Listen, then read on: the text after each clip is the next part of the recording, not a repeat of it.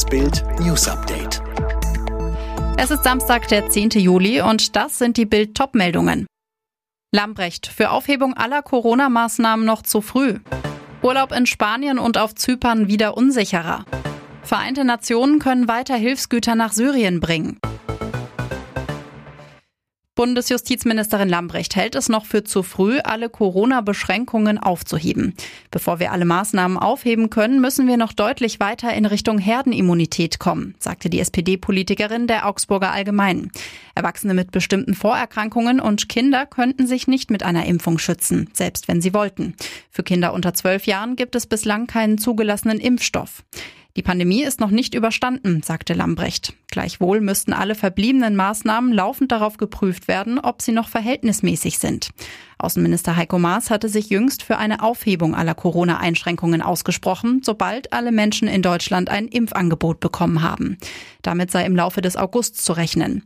Lambrecht hatte sich daraufhin bereits dafür ausgesprochen, einige Vorsichtsmaßnahmen wie das Tragen einer Maske in Innenräumen vorerst beizubehalten. Auf diese Idee muss man erstmal kommen. Die italienische Sportzeitung Gazzetta dello Sport vermutet, dass die UEFA im EM-Finale die Engländer gegen die Italiener bevorzugen könnte. Grund, Englands Premierminister Boris Johnson gilt als der Mann, der die Super League verhinderte. Boris Johnson kündigte an, alles zu tun, um die Einführung der Super League zu verhindern. Aufgrund des massiven Drucks stiegen die meisten Vereine noch im April wieder aus dem Projekt aus. Dafür will der Europäische Verband die Engländer jetzt belohnen, vermutet die Gazzetta. Den geschenkten Elfmeter für England im Halbfinale gegen Dänemark werten die Italiener als Beleg für ihre Theorie. Was sie im Hinblick auf das Finale noch sagen, erfahren Sie auf Bild.de. Reiserückkehrer aus Zypern müssen sich ab morgen darauf gefasst machen, dass sie in Quarantäne müssen. Weil Zypern jetzt als Hochinzidenzgebiet gilt, geht Freitesten erst nach fünf Tagen.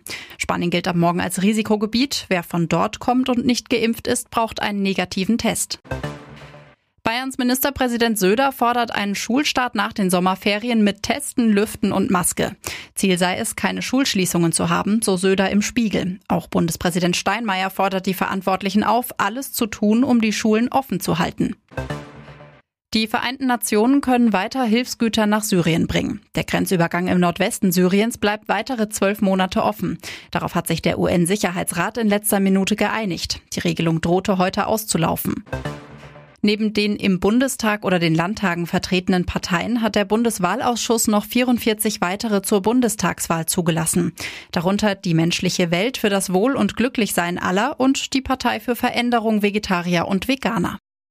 Alle weiteren News und die neuesten Entwicklungen zu den Top-Themen gibt's jetzt rund um die Uhr online auf Bild.de.